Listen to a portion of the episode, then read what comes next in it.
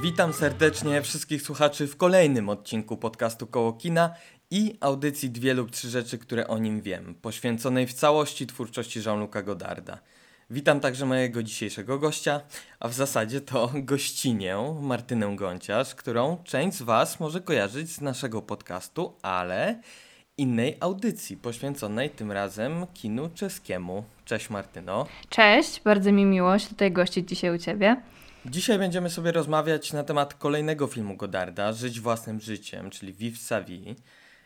I to chciałem się tutaj spytać, kiedy sobie odświeżyłaś ten film? Czy może widziałaś go po raz pierwszy? Czy tak jak ja na przykład dzisiaj z samego rana? I tutaj muszę przyznać, że nie tylko po raz kolejny był to jakby bardzo przyjemnie spędzony czas na rewatchowaniu jego filmu, ale zrobił na mnie kolosalne wrażenie, to znaczy zrobił na mnie dużo większe wrażenie niż jak oglądałem go te kilka lat wstecz, jeszcze zanim zacząłem interesować się filmem, czy zacząłem studiować filmoznawstwo, zanim pochłonąłem naprawdę wiele tych utworów z historii filmu.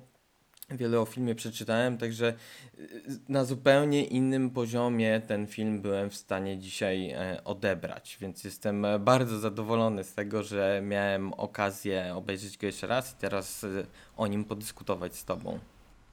No ja mając na uwadze zaproszenie do tego odcinka, odświeżyłam sobie ten film jakieś 2 tygodnie temu i chyba jakiś taki łódzki nastrój, być może słoneczna pogoda za oknem zmotywowała nas obojga do tego, żeby dzisiaj znowu nad nim przysiąść i również tak jak Ty pozwoliłam sobie obejrzeć ten film dziś jeszcze raz. U mnie to był 3. raz z tym filmem.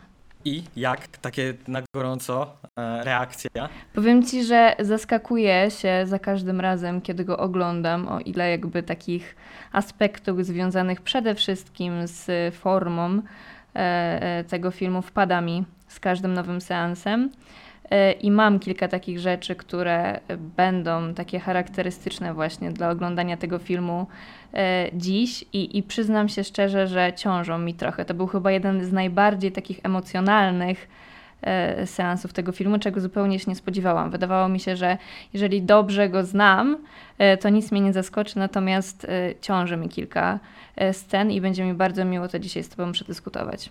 Super, jestem mega ciekaw, które to są te fragmenty, które Cię tak poruszyły emocjonalnie, bo jak dobrze mnie znasz, to słowo działa na mnie no jak płachta na byka, ale faktycznie też miałem dzisiaj podobne doświadczenia, więc jestem ciekaw, czy one będą ze sobą jakoś korelować. I może zanim przejdziemy do samej treści filmu, zanim porozmawiamy o tym, co się z nim dzieje, opowiemy sobie troszeczkę jak zwykle o całej otoczce, o tym przede wszystkim, dlaczego on się wyróżnia na tle wcześniejszych dzieł Godarda. Przede wszystkim mamy tutaj do czynienia z już taką radykalną zmianą, Godard wszystko robi radykalnie, prawda? ale z taką radykalną zmianą poetyki w stosunku do wcześniejszych dzieł, w szczególności do debiutu, o czym wspominałem też w rozmowie z Maciejem, że do utraty tchu to nigdy nie był i nigdy nie będzie później w przyszłości film, który Godard jakoś specjalnie szanował, czy specjalnie się nim chwalił w wywiadach. I dopiero teraz, przy okazji Vivre sa vie, przy okazji Żyć własnym życiem, odnajdzie język filmowy, z którego sam będzie zadowolony na tyle, żeby pierwszy raz umieścić swój film w swojej topce roku na łamach Cahiers du Cinéma. Ja teraz tutaj nie mam niestety przy sobie całej tej topki, więc nie wymienię innych filmów, ale gdzieś ją mam na pewno, także postaram się wrzucić ją na fanpage'a dla zainteresowanych, obiecuję. Przejdziemy generalnie, myślę, do tych zmian wszystkich w poetyce, w formie i tak dalej, omawiając już sam film. Nie wiem, czy nam się uda, mam taki plan, żeby to zrobić tak akt po akcie, zobaczymy.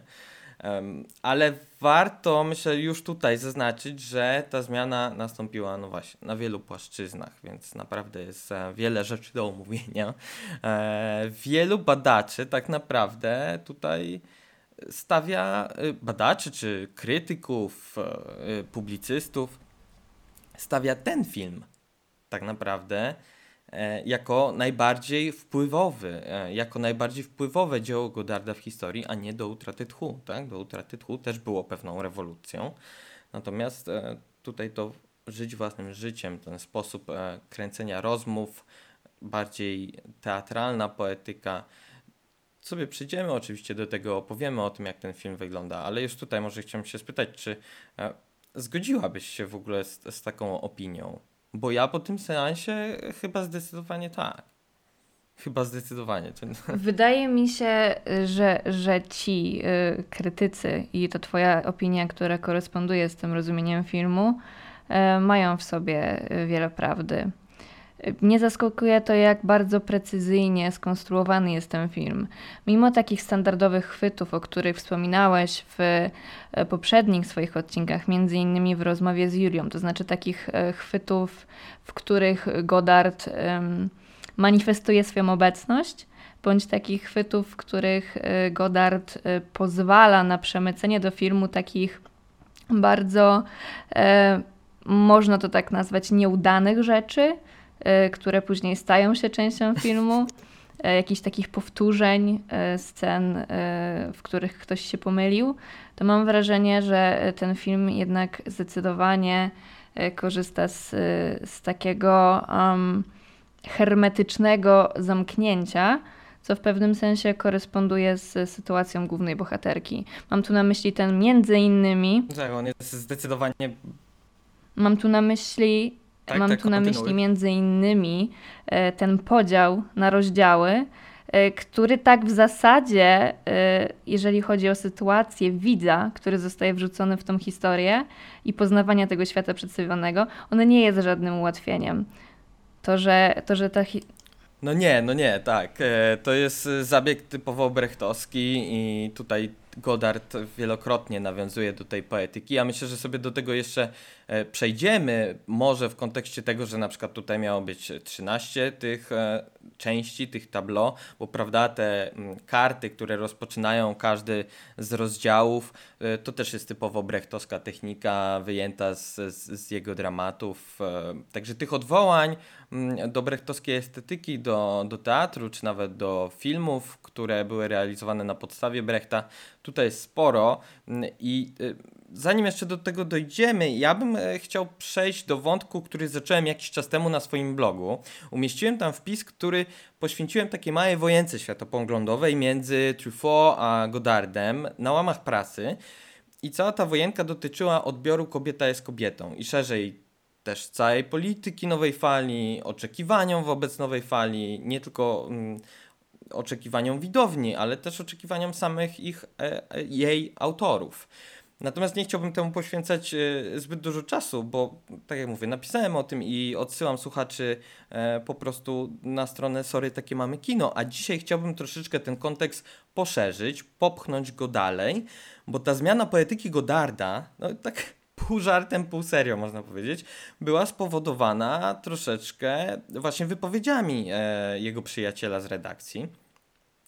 I tutaj jest istotna pewna propozycja i pewna wypowiedź Truffaut, którą on zaprezentował w tekście dla France Observateur pod koniec 1961 roku. On, próbując ocenić francuskie kino przez pryzmat całej jego historii, podzielił to kino na takie dwie odnogi, na takie dwie gałęzi i na jednej z tych gałęzi umieścił kino braci Lumière, a na drugiej z tych gałęzi umieścił kino Deluca. I ci pierwsi mieli według niego rejestrować naturę akcji, jak się wyraził, czyli generalnie tworzyć spektakl. Natomiast ci drudzy mieli według niego wyróżniać się filmowaniem idei. Czyli troszeczkę takim traktowaniem kina jako języka do wyrażania w sposób bardziej intelektualny, właśnie do prezentowania swoich myśli, konceptów i tak dalej. No taki miał pomysł. Generalnie są tacy, ale już nie pamiętam, kto tak pisał, ale mówiono też, że należałoby tutaj jeszcze z tego wczesnego francuskiego kina włączyć i zrobić z tego taką triadę, włączyć tutaj Fiada, który no, byłby pewnym kompromisem, czy też jakąś taką synkretyczną trzecią drogą. Ja ostatnio też natknąłem się na polski wywiad z Raúlem Ruizem, gdzie też on jest pytany o ten podział i też wskazuje raczej na jego taki problematyczny status, szczególnie poza kinem francuskim. problematyczny, żeby powiedzieć coś o autorach kina światowego. Także myślę, nie ma się co jakoś bardzo przywiązywać do tego podziału. Natomiast jak widać, funkcjonuje on w publicystyce. Nie jestem pewien, czy funkcjonuje do dzisiaj, ale prawdopodobnie tak, bo jest to jednak jakieś takie wygodne rozwiązanie, wygodne narzędzie do kategoryzowania autorów. I to, co jest dla nas tutaj istotne, myślę, to to, że Truffaut, oprócz tego podziału, no oczywiście zaproponował też przedstawicieli obu tych nurtów. To znaczy wyselekcjonował ich zgodnie właśnie ze swoją znajomością ich dzieł i ze znajomością ich stylu. I tak na gałęzi Lumierów siedzieli Griffith, Chaplin, Stroheim, Flaherty, Gans, Vigo, Renoir, Rossellini i z ich grona wybrał właśnie Godarda. Natomiast na gałęzi Deluca umiejscowił Epsteina, L'Herbiera, Feydera, Gremiona, Houstona, Bardema z Hiszpanii, Astruka i Antonioniego. Tu warto zapamiętać to nazwisko, bo ono będzie powracało. I znowu z tego ich grona, już nie tyle z Cahiers, bo z tej bardziej grupy nazywanej Rivkosz, wybrał Alana René. No i teraz to, co najistotniejsze i jednocześnie najzabawniejsze według mnie, no to Truffaut opisał styl tych drugich w taki sposób. Uwaga. Filmują konflikty moralne bohaterów, którzy zazwyczaj rozmawiają, odwracając się plecami. Oh yes. Także tu już myślę, łapiesz o co może chodzić, tak? No i co robi Godard, który chociaż został przydzielony do grupy reżyserów wielce szanowanych w środowisku, idoli wręcz dla niektórych z nich, ale pośrednio zostaje obrażony, tak? Bo wyłączono go z tej grupy autorów intelektualistów. No to mogło go zaboleć, chyba każdego by zabolało. Więc co robi Godard? I tu pytanie do ciebie. Czy pamiętasz może, jak się film zaczyna? Film zaczyna się od sceny, kiedy Nana rozmawia ze swoim mężem i poznajemy naszych... Chociaż tak w zasadzie, to film zaczyna się od tego, kiedy bohaterka jest portretowana w 3 planach. Widzimy jej lewy profil. No tak, to jest wtedy, kiedy jeszcze napiscy są. Dokładnie. Prawda? To też jest w ogóle ciekawe. Też absolutnie nie chcę odbiegać od tego wątku, który poruszyłeś, natomiast teraz jak obejrzałam ten film, to jest jedna z tych rzeczy, które skojarzyły mi się z czymś nowym. Też odebrałam to jako pewny taki przewrót. Wiadoma jest niechęć Godarda do kina psychologicznego, które, że tak powiem, w sposób taki konwencjonalny, mam wrażenie hollywoodzki, próbuje utożsamiać widza z bohaterem, ale też próbuje zaglądać tak bardzo głęboko w głowy bohaterów, doszukując się przy tym jakichś takich konwencjonalnych powiązań i wykładając widzowi pewne morały. Natomiast skojarzyło mi się to po prostu z takimi, to jest bardzo współczesne skojarzenie, z takimi zdjęciami więziennymi, z filmami, w których mamy do czynienia właśnie z takim, powiedzmy, właśnie wchodzeniem w głowę bohatera, gdzie często właśnie czy bohaterowie, czy bohaterki zostają sportretowani właśnie na tych zdjęciach, a później dostajemy właśnie w taki konwencjonalny, klasyczny sposób przedstawioną historię, dlaczego w tym więzieniu się znaleźli, albo dlaczego z niego uciekli i coś w tym stylu. Natomiast powracając do tego wątku, który poruszyłeś, no to... Ale wiesz co, tu faktycznie masz rację, jakby ten fatalizm w tym filmie Godarda jest... tutaj zarysowany na wielu poziomach, na wielu etapach. To, co mówisz o początku, ale też takie sytuacje jak jeden z tych Alfonsów pompujących balonik. To jest w takim momencie jej życia, kiedy ona zaczyna się bawić tymi mężczyznami, więc to też jest jakby takie ostrzeżenie w stosunku do niej. No mamy oczywiście całą tą sekwencję w kinie z Joanną d'Arc, która też się kończy La Mort. I to jest też taka zapowiedź, tym bardziej jakby to podobieństwo między nią a Joanną jest zarysowane, o tym sobie pewnie powiemy później. Także ten fatalizm jest i ja myślę, że to, co powiedziałaś, to jest bardzo cenna uwaga w kontekście tego początku. Tak, natomiast to, o co najprawdopodobniej ci chodziło, to jest ta pierwsza scena, kiedy Nana rozmawia ze swoim mężem i totalnie nie mamy do czynienia z żadną ekspozycją, która nawet mogłaby być wykorzystana w filmie nowofalowym. w poprzednim filmie Godarda. Po prostu poznajemy bohaterów, widząc ich plecy. I to jest długie ujęcie. Tak, ostentacyjnie. Dokładnie. Po prostu. Jest. I to się pojawia wielokrotnie w filmie. Tam ten motyw oglądania pleców jest też taki fragment, kiedy ona spaceruje po ulicy z tą koleżanką, po raz pierwszy chyba się spotykają i też widzimy, ona komentuje nawet, o, zrobiłaś coś ze swoimi włosami i tak naprawdę 3/4 kadru zajmuje tył głowy Kariny. Dokładnie. I włosy. Dokładnie. Ty mówisz najprawdopodobniej o tym momencie, który dzisiaj aż uśmiechnęłam się na nim, przyznam, jak go obejrzałam, bo tej bohaterki, tej koleżanki, z którą ona rozmawia, nie widać praktycznie przez połowę tej sceny. Widać tylko kosmyk jej włosów. I to jest coś fantastycznego. Tak, tak. Dobrze, no to może tak już przechodząc na tą stronę, to znaczy na tą drogę aktów, spróbując imitować tą strukturę filmu, przejdźmy do tego drugiego. I tutaj mamy tak naprawdę, ja bym powiedział, że na takim poziomie scenariuszowym to jest świetne zarysowanie bohaterki. Tak? My ją śledzimy w lewo i w prawo po tym sklepie, dowiadujemy się oczywiście, gdzie pracuje, troszeczkę jej kontakty i z pracownikami, i w ogóle jej stosunek do pracy, stosunek do klientów, troszeczkę nam mówi o tej osobie.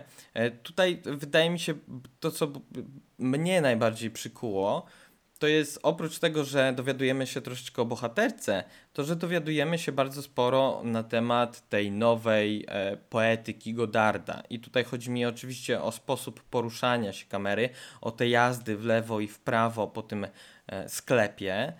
I tutaj nawiązując znowu może troszeczkę do tych zabiegów brechtowskich, tutaj mamy też takie ciekawe sytuacje, kiedy na przykład kamera wyprzedza ruchy Kariny albo jest zupełnie spóźniona. To też troszeczkę można powiedzieć, że nawiązuje do takiego bardziej filozoficznego pomysłu Godarda, żeby łączyć, nie wiem, czy ja to łączę dobrze tą formę z tą ideą, ale on chciał połączyć w tym filmie egzystencjalizm z esencjonalizmem i może sobie jeszcze o tym później powiemy, ale już tutaj mamy takie zderzenie jakby dwóch przeciwnych rozwiązań w kwestii tego, jak śledzić bohaterkę, czy wyprzedzać ją, czy iść za nią. Także wydaje mi się, że to jest istotne, bardzo ciekawe. I tutaj też w tym akcie jest taka jedna super scena, kiedy ona rozmawia ze swoją koleżanką i one rozmawiają chyba o jakiejś książce, jeżeli dobrze pamiętam. I jedna z nich, ta druga koleżanka, ta koleżanka Kariny mówi, że tutaj historyjka jest głupia, ale jest świetnie napisana. I ja może nie chciałbym sugerować, że tutaj ta historyjka jest głupia. Natomiast no jest to jakaś taka jednak historyjka prosta, jakiś taki dramat osobisty. Nie jest to wielkie wydarzenie, prawda? Na skalę kraju czy jakiegoś pokolenia. No jest to po prostu dramat osobisty, ale no właśnie, ale jest no tutaj realizacyjnie perełka. To jest mega ciekawe, co mówisz i ten żart faktycznie, chociaż ja mam wrażenie, że w ogóle w większości tych rozdziałów, jeżeli możemy to w taki sposób nazwać, jest jakiś taki gag odnoszący się autotematycznie w pewien sposób do filmu, prawda? Nie wiem, co sądzisz o tym. Na pewno. Tak, ja na pewno, jest dużo plakatów, dużo odniesień do, jest, no tak jak Godarda, prawda, odniesień do filmu i odniesień do jakichś autobiograficznych, tego jest też to, co ja również lubię w tym filmie, a w zasadzie w tej scenie, którą teraz przywołałeś, w tym rozdziale, to jest to, w jaki on sposób się kończy. To jest ten moment, kiedy kamera pokazuje nam to, co dzieje się za oknem i ta paryska się ulica wydaje się być taka bardzo szara, bardzo smutna, zupełnie nie taka, jaką na przykład możemy zobaczyć w Do utraty tchu. Ci ludzie niby śpieszą się tam na jakieś autobusy czy cokolwiek tam się pojawia i jest taka tabliczka odwrócona przodem do wica z napisem jazz. i w tym momencie nie ma muzyki. I to jest coś, co mnie mega śmieszy w tej scenie. To znaczy takie właśnie, ja to odczytuję przynajmniej, być może zupełnie nie mam racji, jako taki kolejny żart opierający się na konwencji niesynchronizowania komunikatu z obrazem. I to u Godarda widać nie tylko w kwestii dopasowywania dialogu do sytuacji, do tego, co widzimy, ale też oczywiście w tych zabiegach z dźwiękiem, o których pewnie powiemy sobie więcej później. No tak, u Godarda montaż dźwięku to jest faktycznie, to jest jego taki trademark, to nawet Deleuze zwrócił na to uwagę, że to jest jeden z tych reżyserów, którzy przykładają do tego niesamowitą wagę i jak się spojrzy na te jego filmy właśnie wyłącznie pod tym kątem, to wtedy się dostrzega, jak wiele pracy zostało w to włożone. No on w tym filmie nawet tutaj powtarza takie zabawy z dźwiękiem, o których ty wspomniałaś, chociażby w tej scenie z tym filozofem, kiedy, no o ile się go jeszcze jakoś słucha, kiedy on wykłada te swoje, tą swoją przypowieść, tak? Natomiast kiedy Nana pyta go o miłość i oczekuje jakiejś emocjonalnej odpowiedzi, a on dalej zaczyna wymieniać jakieś tam niemieckie nazwiska, czy przytaczać jakieś teorie filozoficzne, to Godard go po prostu zagłusza taką romantyczną muzyką, która się wcześniej pojawiła w innej scenie, w scenie kawiarni, więc tu jest taki też żart właśnie zastosowany tylko i wyłącznie poprzez montaż dźwięku. Ja myślę, że tutaj jeszcze na przykładzie tego drugiego aktu można powiedzieć o innej ważnej rzeczy, o pewnej nowości, szczególnie w stosunku do Kariny. Mamy po raz pierwszy taką pełnokrwistą, kobiecą bohaterkę w filmie Godarda, bo no, Kobieta jest kobietą, ona też powiedzmy była centrum, ale była centrum trójkąta. Mieliśmy jednak tam i Belmonda, i Brieliego. W Żołnierzyku no, miała tak naprawdę... no nie chcę powiedzieć epizodyczną, ale drugoplanową rolę zdecydowanie, mimo tego, że tam kamera ją kochała i ona była taka piękna i przebijał się to uczucie Godarda do niej, to jednak to była rola drugoplanowa. No i tak też ona jest zaprezentowana w tej scenie właśnie w tym sklepie z płytami, jako tutaj nasza główna bohaterka, na której mamy skupić uwagę. To, co mówiłem o tych ruchach kamery, to jest zdecydowanie się w to wpisuje i o ile właśnie pierwszy akt był takim jakby subwersywnym aktem wymierzonym w Truffaut, troszeczkę dla żartu, troszeczkę nie. Tak tutaj już mamy ten prawdziwy początek budowania persony Nany. Tak, i sam fakt przebywania w tym sklepie muzycznym i tych wszelkich odwołań związanych, tam się Judy Garland pojawia i jakieś takie właśnie prozy francuskiej życia z tym jazzem w tle. Myślę, że to dodało, nawet jeżeli my tak głęboko nie wchodzimy w psychikę bohaterki granej przez Karinę i nie wejdziemy w całym tym filmie, to ta cała otoczka, którą zbudował też korzystając powiedzmy w pewnych momentach, kiedy ta kamera zdoła uchwycić jakąś taką kompozycję powiedzmy wieloplanową. Tam jacyś mężczyźni próbują naprawić aparat, coś się dzieje w tym sklepie i mam wrażenie, że to jest taką niepisaną formą umiejscowienia tej bohaterki w jakiejś sytuacji. To jest bardzo ciekawe moim zdaniem. Dokładnie. Niekoniecznie. Tam to co mówisz o tym oknie i o tych ludziach, o tych mężczyznach naprawiających aparat, też na to zwróciłem uwagę, że tam mimo wszystko gdzieś tam na tym drugim planie się dosyć sporo dzieje. Ja myślę, że tutaj możemy przejść do aktu, do bramki numer 3, do aktu numer 3 i wspomnieć o kolejnej zmianie w poetyce Godarda. Tutaj na tym przykładzie bym powiedział może o tej zmianie tonalnej, bo jeżeli Kobieta jest kobietą była raczej farsą, wbrew temu, co imitując sukę Renoira sugerował w filmie Godard, to tutaj mamy już utwór typowo tragiczny. Z jednej strony mający wynieść Godarda właśnie na te wyżyny intelektualne, żeby mógł się wpisać, czy tam wdrapać na tą gałąź Deluca, czy też w ogóle ponad te fałszywe według niego podziały, a z drugiej strony jest to film mający ukazać właśnie też samą Karinę jako profesjonalną i zdolną do poważnych ról aktorkę. I tutaj też widzę ewidentną analogię nie pierwszą i nie ostatnią dzisiaj, do Antonioniego i szczególnie do jego filmu Dama bez kameli. Tylko że tutaj jest dużo lepszym efektem. To znaczy, chodzi mi o to, że Karina stała się faktycznie uznaną aktorką, a bohaterka Damy nie. Także to nie jest przytyk ani do wspaniałego filmu Włocha, ani do Luci Boze. Tutaj chodzi o to, co się z karierą Kariny dalej stało. I myślę, że w kontekście tego aktu trzeciego tu warto jeszcze wspomnieć, na czym wywróciła się kariera aktorki w Damie bez kameli. I jeżeli dobrze kojarzę, bo pytałem się ciebie, takie mam wrażenie, że nie oglądałaś tego filmu, więc będę miał dla ciebie zagadkę. Nie. Ojej, no super. Dobrze, to biorąc pod uwagę, że to jest akt trzeci, jesteśmy w akcie trzecim, gdzie Nana jest w kinie, to teraz zagadka brzmi tak. Bohaterka Damy bez kameli jest aktorką i aktorką, która gra z racji swojej urody, dostaje kolejne role, natomiast rodzi się w niej takie poczucie, że chciałaby spróbować czegoś poważniejszego. W związku z tym udaje jej się doprosić tego producenta, czy też reżysera, ja już niestety nie pamiętam, i dostaje rolę w poważnym filmie. I zgadnij, kogo ta Lucia Bose odgrywa w tym filmie. Oh god. Nie wiem, nie mam pojęcia, ale jakby... Martyna, najlepsze będzie to, jeżeli ja źle pamiętam i w ogóle ta zagadka nie ma sensu. I słuchaj, to świetnie. Tego. To wszystko jest fascynujące, ponieważ teraz nasi słuchacze mają okazję w jakiś sposób uzupełnić to, co... I nie, tak, no, nie mów mi, że tam... Nie mów mi, że ona gra... Nie mów mi, że ona tam gra jakiś remake'owy układ z męczeństwem Joanny d'Arc, proszę, nie mów mi, że tak jest. Tak, ona tam odgrywa Joannę d'Arc, także... To znaczy ta diegetyczna aktorka. Ta aktorka w tym filmie, okay. Antonioniego...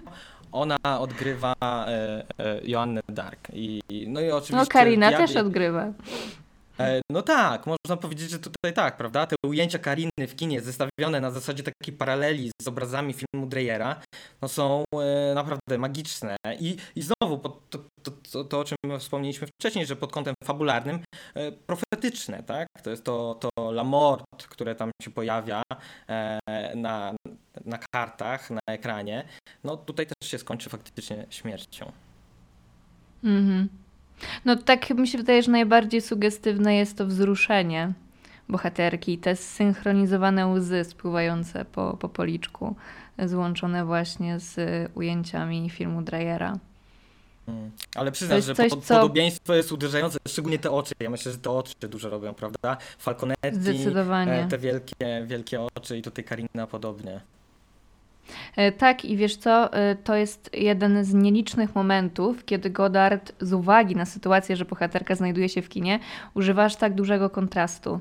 I wydaje mi się, że ten kontrast, jakby spowodowany tym, że to jest po prostu ciemna sala, dużo wydobywa z tej twarzy Kariny. Nie wiem, czy się zgodzisz ze mną. Tak, bo to jest zdecydowana różnica. Ona ma, prawda, ciemne włosy z taką grzywką, więc to też zostaje tylko w zasadzie czysta ekspresja. Tak, ale wiesz co, w tym momencie ona trochę, i to też nie wiem, czy się zgodzisz, poddaje to pod jakąkolwiek twoją interpretację, bo jakby nawiązania fryzury Kariny do Louise Brooks z tak, też filmu Pabsta. Też mi, szczególnie w tej jakby już bardziej ekskluzywnej wersji, że tak powiem, czyli jak ona się pojawia ale, to, co... na tej scenie z bilardem, tak, w takim już jakimś futerku i tak dalej, to faktycznie ta fryzura bardzo przypomina. Ona już, ale widzisz, ona już wcześniej, nawet powiedzmy, że w tym momencie, kiedy ją poznajemy w tym pierwszym akcie i w drugim, kiedy znajduje się w tym sklepie muzycznym, ona już wygląda trochę właśnie jak Louise Brooks, a w tej scenie, kiedy zostaje zestawiona z ujęciami z filmu Dreyera, ona zdejmuje trochę tą postać. To jest właśnie coś, co chciałam ci zaproponować, czy zgodzisz się ze mną, bo ja tam nie widziałam zupełnie charakteryzacji na... Bardzo możliwe. Nie zarejestrowałem tego, więc to też jest ciekawa rzecz na przyszłość, żeby zerknąć na to. Ja mam w ogóle kilka po tym seansie rzeczy takich, na przykład napisałem do znajomego, który zna troszeczkę japoński, a propos tych nawiązań intertekstualnych. Tam jest taka sytuacja w kawiarence, gdzie właśnie jest plakat Kobieta jest kobietą w tle. Natomiast jest też jakiś japoński plakat obok i jestem ciekaw, czy to jest film, czy to jest plakat jakiegoś filmu, czy nie mam pojęcia czego, więc rozpuściłem sieć, wysłałem to zdjęcie do paru osób i liczę na odzew, także jak się dowiem, nie wiem, może to jest jakiś film Godarda, tylko japoński plakat, a może to jest jakiś Mizoguchi. Jestem bardzo ciekaw i na pewno jak uzyskam odpowiedź, to się nią podzielę na blogu, bo lubię takie smaczki wyłapywać. Nie? Godard też lubi takie smaczki i to jakby on odwołuje się do... dogadujemy, dlatego jestem w stanie tutaj tyle chłonąć z tego Godarda i się jakoś nie męczyć. Także również jestem zainteresowana tym, co skrywa ten japoński plakat. Bardzo chętnie bym się dowiedziała i wszelkie odwołania do kultury popularnej u Godarda myślę, że są warte zgłębienia, a przede wszystkim zauważenia. Tutaj podobnie jak Joanna, w sensie Joanna d'Arc, mamy też sceny przesłuchania na policji. I to jest akt następny, to jest czwarty akt zaraz po tym w kinie. Właśnie mamy to przesłuchanie na policji, które bardzo mi przypominają te z filmów Aleksandra Kluge. Chyba w dwóch przynajmniej widziałem podobne. Zamykam oczy i właśnie mam w wyobraźni obraz Aleksandry Kluge, siostry reżysera. Tutaj rodzice mieli fantazję, prawda? Aleksander i Aleksandra. Nie wiem, czy mam albo déjà vu jakieś, albo już o tym wspominałem. Nieważne, to znaczy o tych nazwiskach. Także i tam też bohaterka tłumaczy się z podobnej sytuacji, z jakiejś takiej kradzieży, ale nie do końca, tak? Bo tutaj mamy właśnie taką sytuację osobliwą.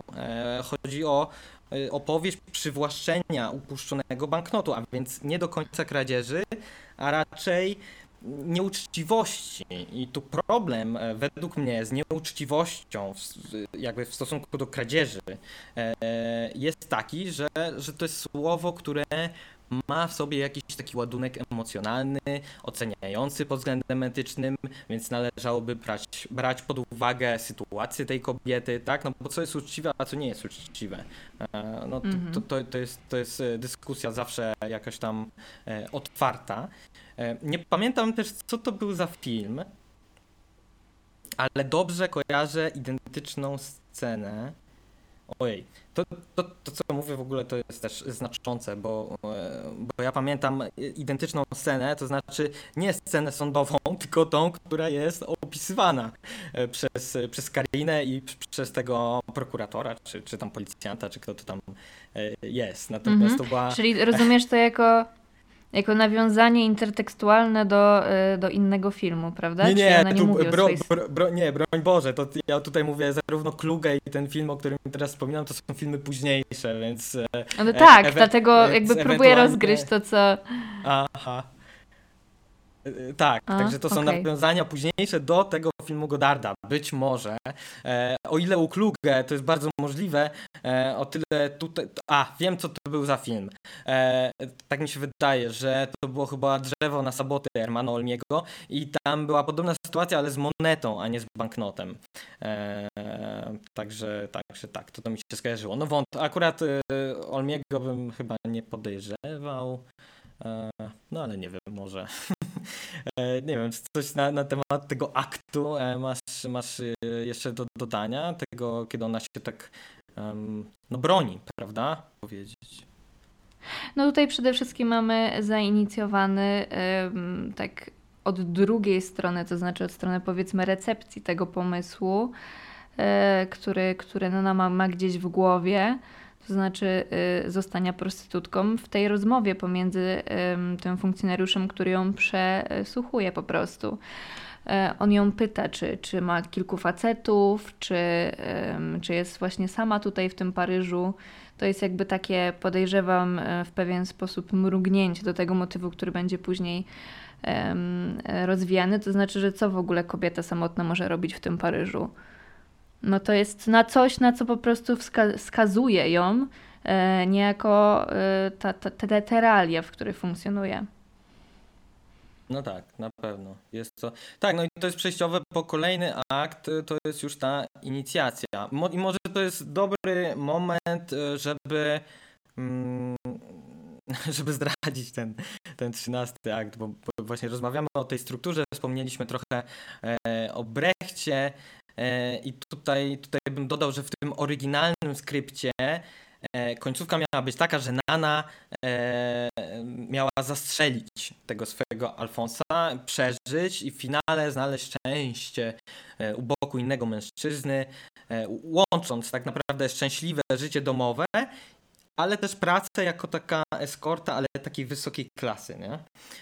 Więc no jak wiemy, wyszło inaczej, ten tableau został usunięty. Mówię tableau jak tableau vivant, bo taką konstrukcję ma ten film, 12 takich ożywionych obrazów, 12 epizodów z życia Nany. Zresztą film no, Żyć własnym życiem po polsku, tak? Taki jest polski tytuł, natomiast francuski Vivre sa vie ma jeszcze podtytuł właśnie Film un dos tableaux, więc tutaj to tableau jest silnie zarysowane już na poziomie tytułu.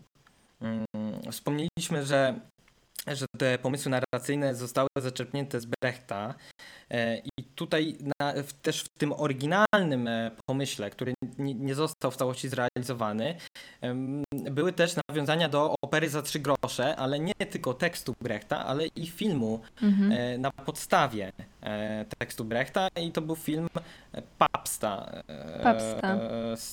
Oglądałaś ten film? Mhm, jasne. No właśnie, no to tutaj on planował zaimplementować do diegezy, to znaczy Godard planował zaimplementować tutaj takiego mistrza ceremonii, który tak jak tam właśnie, chyba nawet ta opera za 3 grosze Pabsta się zaczyna tym właśnie mistrzem ceremonii opowiadającym o Mekim Messerze, czy jeżeli dobrze pamiętam, ten film dawno widziałem. Dobrze pamiętasz. Super, czyli jeszcze nie jest tak źle z moją pamięcią.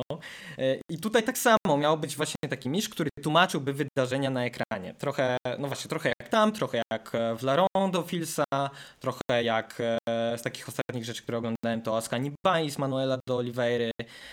Natomiast ostatecznie zostały tylko te napisy, o których już sobie powiedzieliśmy, właśnie na modłę brechtowską. I tu też należy zaznaczyć, że w owym czasie, czyli na początku lat 60. w Paryżu, we Francji, brechtowska krytyka filmowa pojawiająca się na łamach Cahiers i próba też pogodzenia tego brechtowskiego teatru z medium kina były bardzo na czasie. Można powiedzieć, że było to fancy. Pewnie Brecht by wzgardził w ogóle takim określeniem, ale no, tak to nazwijmy. Nawet cały jeden numer magazynu Cahiers du Cinéma był w całości poświęcony właśnie Brechtowi. Pisałem też na blogu o artykule Bernarda Dorta właśnie na łamach Cahiers też na ten temat. Wcześniejszy, to jest ciekawe, że to jest tekst wcześniejszy, on był chyba z 60 roku, więc jeszcze właśnie przed tym, jak to wszystko stało się fancy, można powiedzieć. Więc odsyłam do tego. No i właśnie, nie tylko tego mistrza ceremonii ostatecznie nie ma, nie tylko z tego rezygnuje Godard, ale też z tego 13 tableau. I to jest ciekawe w kontekście tego, co powiedziałaś o Lulu, o Louise Brooks, bo tutaj właśnie Nana w tym 13 tableau miała wyglądem przypominać jeszcze bardziej, przynajmniej tak z opisu wynika, że jeszcze bardziej miała mieć taką stylóweczkę lat 20. Nie mam pojęcia, nie ma żadnej wizualizacji rysunków, jak to miało wyglądać. Tutaj podobno też był zaplanowany akompaniament muzyczny przypominający muzykę Kurta Weila, więc też bezpośrednio odsyłającego do tych inspiracji brechtowskich i też do filmu Pabsta, do którego Weil zrobił muzykę. No i co? No i chociaż Karinie odmówiono, to jest też ciekawe z punktu widzenia takiego aktorskiego, czy bardziej, no nie wiem, gwiazdorskiego, celebryckiego, no bo Karinie w ten sposób odmówiono też takiej parady w pięknych kreacjach, we fryzurach i tak dalej, takiego bogactwa i przepychu pokazania się, no to trzeba pamiętać mimo wszystko, że jest to jednak właśnie taka pierwsza rola u Godarda, która no, była rolą centralną. Tak? Wspominałem o tym, że to nie jest, tak jak we wcześniejszym filmie, że nie jest to część Miłosnego Trójkąta. I tutaj mi się teraz przypomniało, że pod koniec filmu, pod koniec Żyć własnym życiem mamy kolejne odwołanie w kolejnym filmie Godarda do Jules i Jim. Truffaut. Kojarzysz, jak przejeżdżają przed Jasne. Kinem? Tak, jest afisz z tytułem filmu, taki wielki.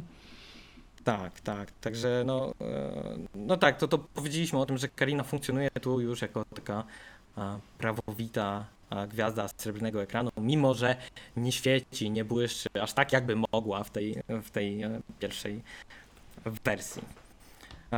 Dobrze, no to pozwolę sobie. Ty chyba, że chcesz coś skomentować, tą moją dygresję brechtowską. Zdecydowanie chcę skomentować twoją dygresję, ponieważ jestem bardzo zaskoczona takim obrotem spraw. To znaczy, pozwolę sobie jakoś też uporządkować to, co mam w głowie. Wspominałeś na przykład o takim odarciu Kariny z możliwości bycia w takim, powiedzmy, wystylizowanym ubiorze na lata 20.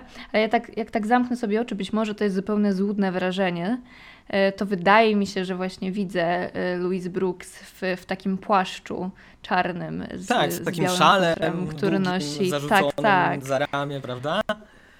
Także postulowałabym, że coś z tego jednak zostało w tym filmie i ta charakteryzacja i upodobnienie jest tutaj zabiegiem celowym, który zdecydowano, żeby pozostał. Natomiast faktycznie nie zobaczymy jej w takich sukienkach ala na przykład ala film Dziennik upadłej dziewczyny. Nie będzie tam takich stylizacji. Natomiast strasznie mnie zainteresowało to, co wspomniałeś o tym 13 akcie. Bo jeżeli chodzi w ogóle o lata 50. i o film francuski, to pojawia się tam bardzo dużo filmów takich opartych właśnie na takich historiach, powiedzmy, harlekinowych, to znaczy drukowanych właśnie w prasie dla kobiet i kojarzę właśnie nazwiska takich reżyserów jak Ralph Habib i Maurice Cloche, nie wiem czy Cloche, nie wiem czy dobrze to wymawiam. I ja wiem, że to ci nic nie mówi, natomiast natrafiłam na te dwa tropy w tekście. Jakby moja babcia jeszcze żyła, to może by mi podpowiedziała coś na temat harlekinów. Tak, natrafiłam na te tropy w kontekście tekstu Konrada Eberharta i on tam zwraca uwagę na takie filmy na przykład jak Poznane nocą, Prawo ulicy, Dziewczęta nocy, Pustynia Pigalle. I on umieszcza Godarda niejako w opozycji z tym filmem Żyć własnym życiem do tego, co zostało zaprezentowane w latach 50. przez kino francuskie. No umówmy się, to kino, które później będzie charakteryzowane jako kino papy. I on mówi właśnie, że te filmy wszystkie, które dotyczą właśnie podejmowania tej erotycznej tematyki w filmie, tworzą taki mit prostytutki, która została odarta niejako właśnie z miłości. On to nazywa mitem utraconego raju.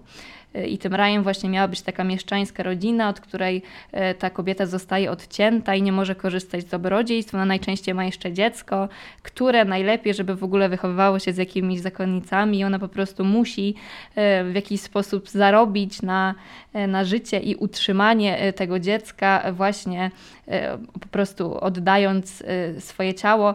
No i to wszystko zazwyczaj puentowane jest w taki sposób, że ona odnajduje miłość i szczęście u boku jakiegoś mężczyzny, który właśnie sprawia, że te problemy po prostu przestają mieć sens i wszystko wraca do norm. No i on tak, właśnie w opozycji.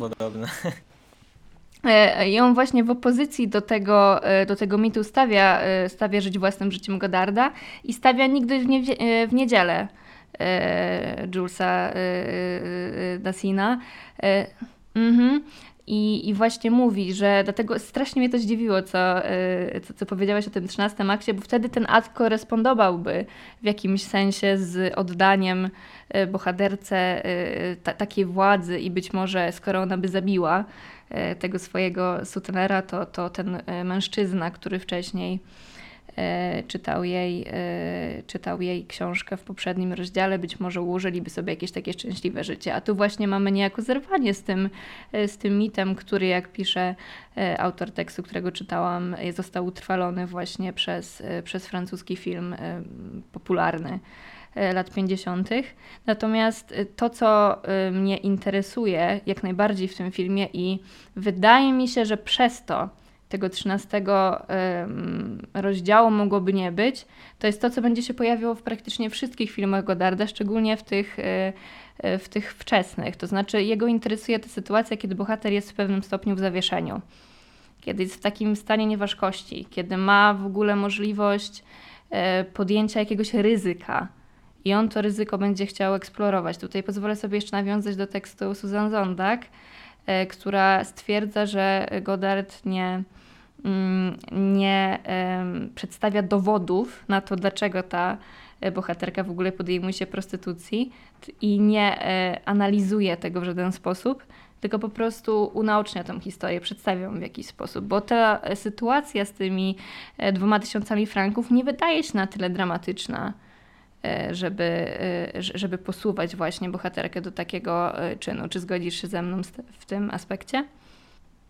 No ja myślę, że tak. Tutaj skomentowałbym to słowami koleżanki Nany w filmie, która mówi, że to jest plus commode, czyli po prostu tak jest wygodniej. Aczkolwiek no to, co wspomniałaś o tej scenie przesłuchania, że ona tam jednak troszeczkę tłumaczy powody tego, czy albo inaczej, w tej scenie jest zapowiedź tego, dlaczego ona się podejmie tej prostytucji. Także może jednak troszeczkę tego usprawiedliwienia się pojawia. To usprawiedliwienie się też w dużej mierze właśnie pojawia w tej scenie rozmowy z tą koleżanką, do której pewnie zaraz przejdziemy, bo to jest już nie chyba akt 6, także jesteśmy blisko, jeżeli chcemy iść chronologicznie, bo to jest, ten akt 5 jest też niesamowicie ciekawy pod kątem tych nawiązań biograficznych reżysera, więc tutaj to jest ten akt, żeby ci przypomnieć,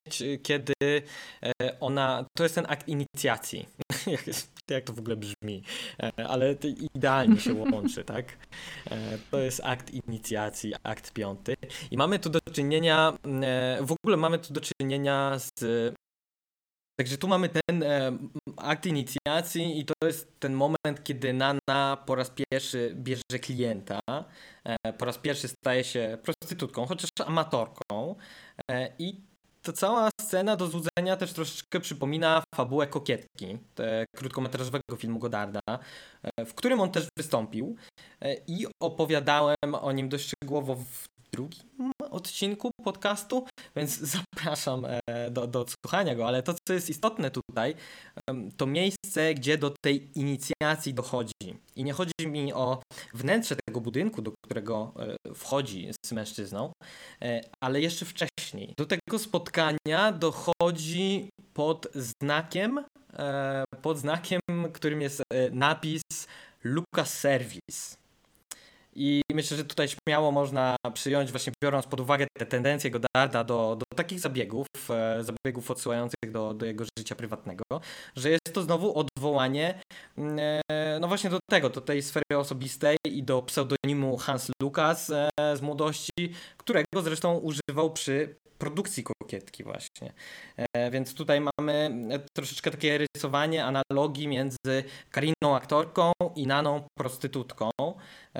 Dla mnie wydaje się to oczywiste i jest to w pewnym sensie kontynuacja takich pasywno-agresywnych oskarżeń, czy też przekładania niepokojów Francuza w stosunku do jej roli w przemyśle filmowym, jej roli w ich związku, jej roli jako artystki i tak dalej, i tak dalej. Mówię kontynuacja, bo o podobnych tendencjach mówiliśmy sobie z Julią przy omawianiu Kobieta jest kobietą, co wtedy wpłynęło już na ich związek osobisty i tutaj również wpłynie. To znaczy, no tak jak ich życie prywatne przejawiało się w filmie, tak samo praca na planie odbijała niesamowite piętno na ich relacjach osobistych i zazwyczaj właśnie z negatywnym skutkiem. Tak? Mówiliśmy w przypadku poprzedniego odcinka o ciąży nieudanej, tutaj dochodzą też jakieś tam próby okaleczenia się i tak dalej.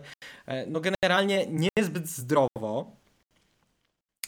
I tutaj nawet też jednego z Alfonsów gra Erik Schlumberger, a więc producent Le Soleil dans l'Aile, czyli filmu, o którym krótko wspominałem w poprzednim odcinku, bo na jego planie właśnie doszło do romansu Kariny z Jacques'em Perenem i całej tej afery z wyrzucaniem rzeczy z apartamentu, z wyrzucaniem ubrań, niszczeniem mebli itd. No kto robi takie rzeczy? Kto zatrudnia kogoś związanego z taką awanturą na planie swojego filmu, gdzie jakby twoja narzeczona czy żona będzie grała, i też kto się godzi na pracę w takich warunkach. No ale to jest zupełnie inny temat, mam wrażenie, który nadal dzisiaj jest żywy w mediach, a może dzisiaj nawet bardziej. I być może dzisiejsza w ogóle poprawność polityczna i cała taka tendencja, cała dyskusja na temat cancel culture i tak dalej, no jest to po prostu też jakaś, odbijają się szkawką te wszystkie lata niesprawiedliwości i przemocy na planach filmowych, ale to jest chyba inny temat, nie na tą okazję, i też wątpię, że moja opinia kogoś interesowała. Także no właśnie, to milczenie przyjmę za idealny komentarz. Wróćmy do Godarda i Kariny. On tu nawet, Godard w pewnym momencie wtrąca się w narrację. To, co mówiłaś, że on się często pojawia po prostu, jakoś przejawia swoją fizyczność na taśmie, i tutaj jest dokładnie to samo, on się wtrąca w narrację, i w jednej z ostatnich scen, gdzie jest czytany tekst to ten fragment jest czytany głosem nie tego aktora, tylko to Godard czyta, i właśnie on tam mówi, że to jest nasza historia. Malarza, który maluje portret swojej żony. No więc tutaj ewidentnie ta analogia do ich życia prywatnego jest po raz kolejny w tym filmie zarysowana. Nie wiem, czy znalazłeś jeszcze jakieś takie wątki, które by sugerowały jakiś dziwny stosunek, dziwne, napięte relacje, stosunki między nimi? Wiesz co, pozwolę sobie jeszcze nawiązać do tego, o czym powiedziałeś, to znaczy analogia do portretu Wolnego po. Ja przyznam, że tam jest taka sytuacja, jeżeli chodzi po prostu o fabułę, że on znajduje tą swoją żonę martwą, tak długo malował ten portret, że ją zaniedbał, i spogląda na ten portret. Natomiast koło Kariny w kadrze, kiedy ta historia jest opowiadana, w zasadzie czytana, pojawia się zdjęcie. I ja na to nigdy nie zwróciłam uwagi wcześniej, i to nie jest jej zdjęcie. No nie, a wiesz, kto to jest? Właśnie nie wiem, dlatego chciałabym cię zapytać. Ja też nie wiem, ale mam swoje przypuszczenia, bo według mnie to jest... Znaczy ta kobieta jest... Pomijając fakt, że jest ubrana identycznie jak Karina w tej scenie z bilarem. Dokładnie. To znaczy taka czarna suknia z białym takim kołnierzykiem futrzanym. W ogóle to co jest jeszcze dziwne, to mam wrażenie, że ją otacza taka jakaś aura złocista. To zdjęcie jest autofocus, więc ciężko też tak oceniać, ale ja mam wrażenie, że to jest Elizabeth Taylor. Też miałam takie wrażenie, i ja byłam przez pierwsze 2 seanse przekonana filmu, że na tym zdjęciu jest Karina. I to jest właśnie ta rzecz, którą wyłapałam dzisiaj, że to zupełnie nie jest ona. No nie, to nie jest ona, ale też się zastanawiam, kto to jest, i no jakbym miała strzelać, to właśnie Elizabeth Taylor. Że Elizabeth Taylor. Ale dlaczego? No jest to prawdopodobne. Gdzie jest, czy tu jest jakieś... Znowu jakieś połączenie, czy go nie ma? Ciężko powiedzieć. Nie. Dobrze. Musielibyśmy chyba... Co? Nie mówię, że po prostu musielibyśmy chyba jakoś tutaj bardzo grzebać, jeżeli chodzi o grane role przez Elizabeth Taylora. Być może to zupełnie nie miało mieć znaczenia, kto wie, co sobie tam Godard pomyślał. Dobrze, no to może przejdźmy do kolejnego aktu, I to jest, wydaje mi się, jedna z bardziej takich lirycznych i liczę, że tutaj też między innymi o tą scenę ci chodziło, wspominając na początku o tych emocjonalnych scenach, bo mi się wydaje, że to jest też jedna z bardziej emocjonalnych scen w tym filmie.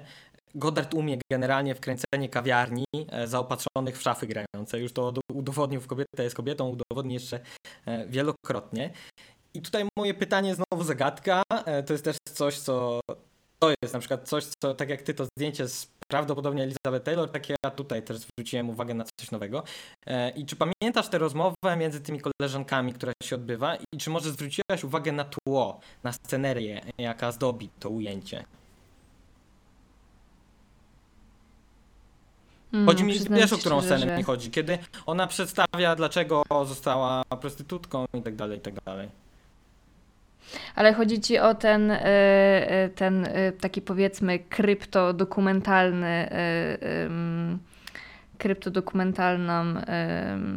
Nie chodzi mi o tą sekwencję montażową. Nie. Chodzi mi o to, kiedy te dziewczyny siedzą w kawiarni i jedna opowiada drugiej, dlaczego została prostytutką.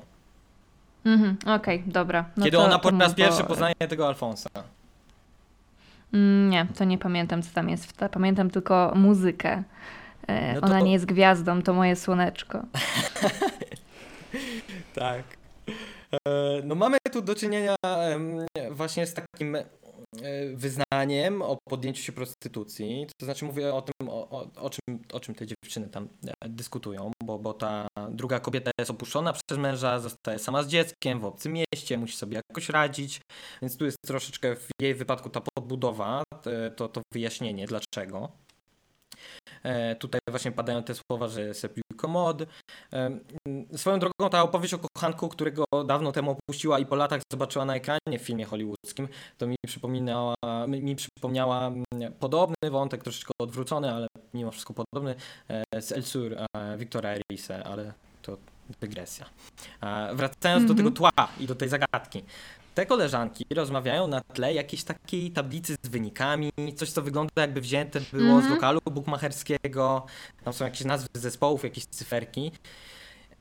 I tu zwróćmy uwagę, właśnie ta tablica, ta konkretna jest zapełniona tymi cyferkami. Mamy ewidentnie dla mnie podkreślenie istoty liczb, kwestii rachunku, ekonomii, pieniążków i sposobu ich zarabiania, bo o tym jest rozmowa. Natomiast chwilę potem, kiedy właśnie zaczyna grać ta muzyka i w takie bardziej emocjonalne tony uderza tutaj Godard, to Karina rozgląda się po tej kawiarni, widzi jakiegoś samotnego mężczyznę i widzi też zakochaną parę i ci są na tle podobnej tablicy, ale tam już te liczby są starte, co według mnie właśnie tak symbolizuje troszeczkę beztroskę i taki świat zakochanych, zupełnie pozbawiony tych strapień, które ma Nana i ta jej koleżanka prostytutka.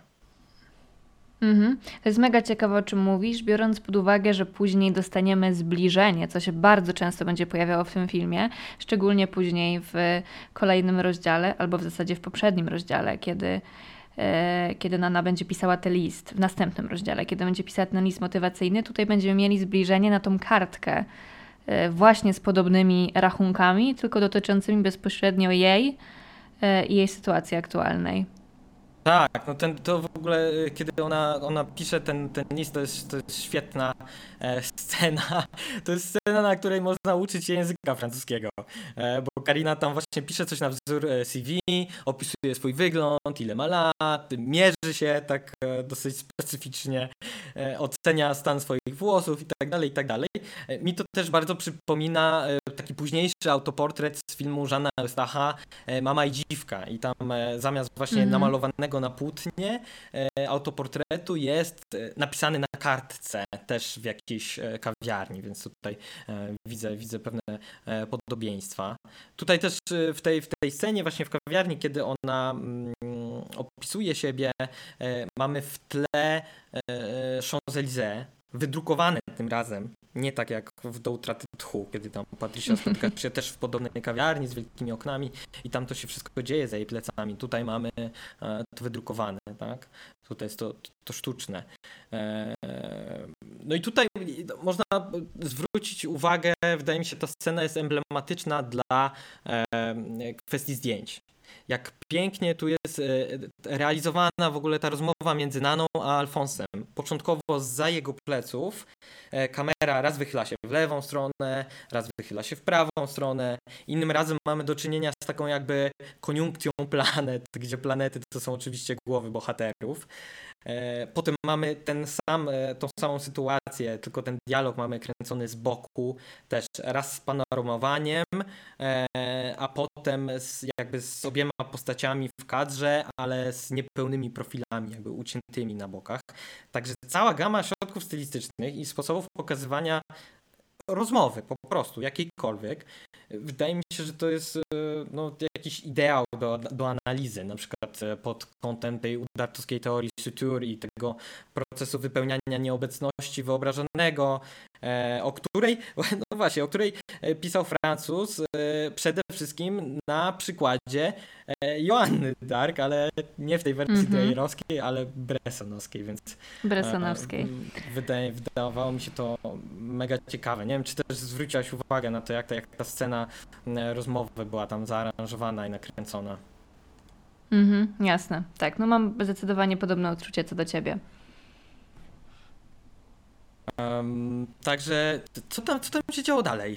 Jakie były dalsze losy naszej Nany po tym, jak ona została zwabiona przez naszego Alfonsa? Później chyba jest ta sekwencja montażowa właśnie, prawda? O której już wspomniałaś. To może coś o tym chcesz powiedzieć? Mamy tutaj taką narrację, powiedzmy, w dokumentalnym stylu, chociaż ona mi się kojarzą z takimi filmami, powiedzmy, jakby abstrahując od tego, w jaki sposób zostaje podawany ten komentarz, bo to jest dialog dwóch osób, prawda? Natomiast to uczucie, które mi towarzyszyło przy oglądaniu akurat tego fragmentu, porównałabym z seansem jakiegoś takiego filmu instruktażowego, filmu oświatowego w pewien sposób. Takiego, który nie jest być może po to, aby zaskakiwać nas w jakiś sposób formalnie, tylko żeby przekazać konkretną ilość informacji. I to troszeczkę w ogóle mam wrażenie, że... Ale formalnie on na tle całego filmu też się wyróżnia, prawda? To on jest zupełnie dokładnie, dlatego... Jasne. I tam jest taki jeden moment, o którym chciałam wcześniej... o którym chciałam wspomnieć, którego zupełnie jakby nie zrozumiałam i nie zauważyłam i przy pierwszym, i przy drugim seansie. I to teraz jest takie mocno prywatne, ponieważ jakby biorąc w ogóle pod uwagę sytuację, w której aktualnie żyjemy i wszelką symbolikę związaną z prawami kobiet, wtedy kiedy jest mowa o tym, jakie prawa mają prostytutki, wtedy kiedy Nana pyta, czy musi zgadzać się, żeby przyjmować każdego klienta i co później się zrobi, kiedy pojawia się niechciana ciąża. Ona w tym momencie jest filmowana tyłem i w zasadzie lekko odwraca się w stronę metalowego wieszaka, takiego drucianego. Który wiem, jak... też to zauważyłem, no ale daję ci dokończyć, to jest świetne. Tak, który jak podejrzewam, że większość naszych słuchaczy po wydarzeniach społecznych ostatnich jest zaznajomiona z tym symbolem, który po prostu jest... niejako powrotem do tego, w jaki sposób kobiety, które nie mogły zaakceptować to, że są w ciąży, przerywały nielegalnie ciążę, szkodząc sobie zdrowiem. I to jest właśnie ta scena, która... w tym sensie, to nie, to ja w ogóle inaczej, ale to jest fascynujące, że ja zwróciłem uwagę na to samo ujęcie w tej dosyć dynamicznej sekwencji montażowej, ale zupełnie inaczej to zinterpretowałem. W podobnym kluczu, ale inaczej. Okay. Widzisz? To jest mega ciekawe. No mnie ten obraz dzisiaj bardzo uderzył. Ja się tego nie spodziewałam i tak jak mówiłam ci wcześniej, siedzi mi to gdzieś w głowie, natomiast to też jest bardzo zaskakujące, że rozpatrujemy to zupełnie na innym poziomie. Mnie to właśnie kojarzy z jakimś takim skinieniem wobec wobec kobiet w ogóle, ponieważ tak jak już wspominałeś wcześniej... Tam pojawiał się też między innymi wątek aborcji, prawda? Że, znaczy, dokładnie. Nie było to powiedziane bezpośrednio, a było raczej powiedziane wręcz przeciwnie, że te prostytutki raczej rodzą te dzieci i raczej bawią się w antykoncepcję. Właśnie... Ale gdzieś to faktycznie może tu się łączy.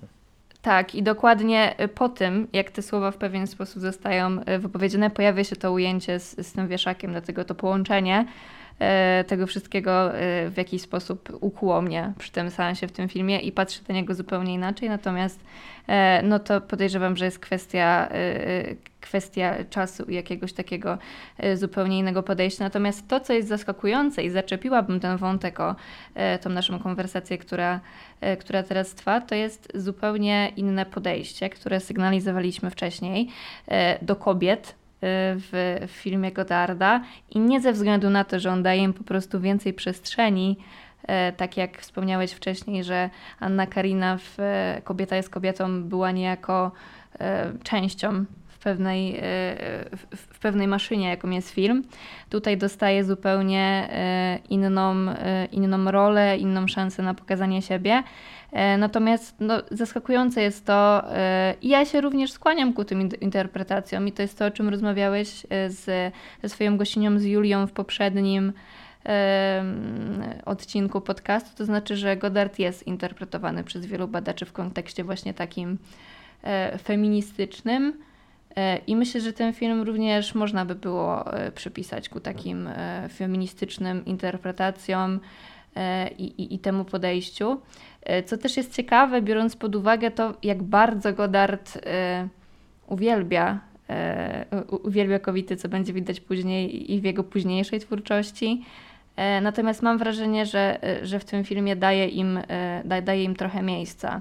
I to, że nie próbuje analizować tej sytuacji i wikłać właśnie bohaterki w jakiś taki ciąg przyczynowo-skutkowy z jednoczesnym takim powiedzmy charakteryzowaniem jej uczuć i rozbudowaniem jej portretu psychologicznego, też myślę, że można by było tutaj niejako interpretować, z czym pewnie się nie zgodzisz, jako oddanie na nie głosu. Jako oddanie na nie czego? Przepraszam, bo... Głosu. Aha.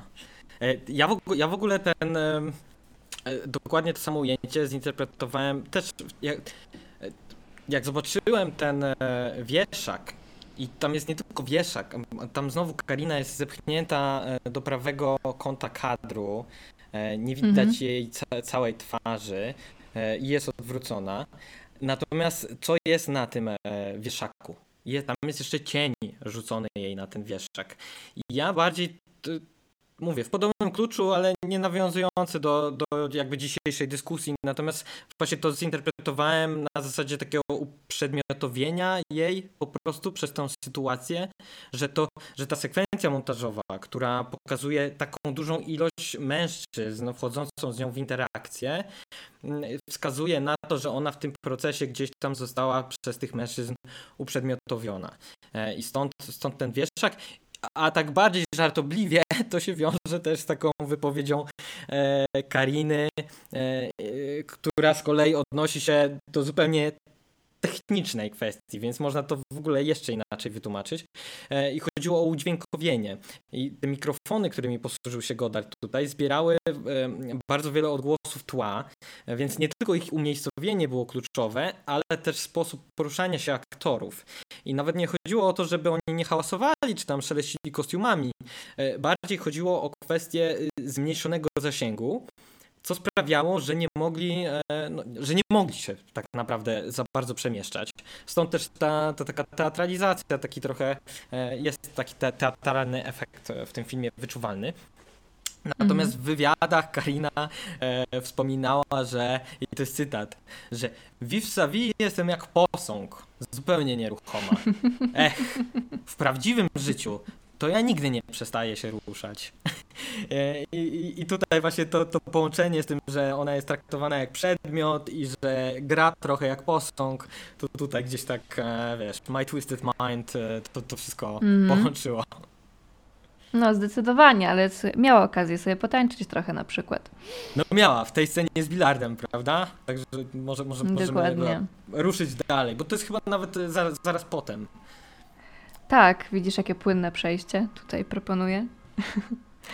To jest kolejna.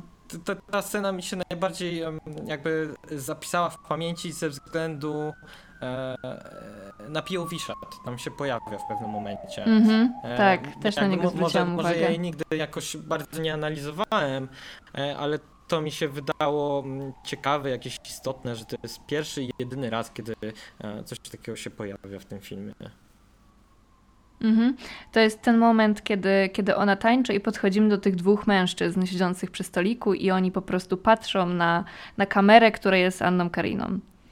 Tak, to właśnie to jest też istotne, że on jest po tej sekwencji montażowej, bo to jest właśnie moment, kiedy ona wchodzi w tym już takim bardziej fancy przebranku, właśnie z tym misiem jakimś takim, z tym futrem. Ona się pyta o to, czy mają papierosy i słysząc odpowiedź, że tak, to ich nie kupuje, tylko później mówi tym mężczyznom na górze, że chciałaby zapalić, więc ostatecznie ktoś schodzi na dół i jej przynosi te papierosy. Więc jakby pomiędzy tymi aktami przed i po tą sekwencją montażową widzimy taką radykalną zmianę. Tutaj już jest naprawdę taką prostytutką, czyli taką profesjonalną prostytutką, która umie grać tymi mężczyznami, umie sobie ich owinąć wokół palca, prawda? Mhm. No tak, zdecydowanie. Tutaj wydaje mi się, że tutaj kluczowe będzie to, w jaki sposób ci mężczyźni na nią reagują. To znaczy być może początkowo jeden z nich, tam jest ta sztuczka z dmuchaniem balona, prawda? Być może oni byli w jakiś sposób z nią zainteresowani, natomiast później ten POV shot udowadnia, że oni już nie patrzą na nią jako interesującą ich kobietę, obiekt ich pożądania, tylko właśnie patrzą na nią poprzez zawód, który wykonuje. Ona już po prostu zaszła w niej jakaś przemiana, która tak jak mówi nam koniec filmu, nie jest czymś, co można cofnąć w jakikolwiek sposób. Ale to można też interpretować właśnie w takim kluczu, że ten POV shot jest też kolejnym etapem tego nabierania pewności siebie w zawodzie Nany, prawda? Pierwszy raz widzimy coś z jej perspektywy. Na przykład to, co mówimy o tej świetnie zrealizowanej scenie rozmowy jej z tym Alfonsem i o tej koniunkcji planet, to on zasłania swoją posturą ją. Jej twarzy w zasadzie Dokładnie. Nie widać, dopóki kamera się nie wychyli w lewo lub w prawo.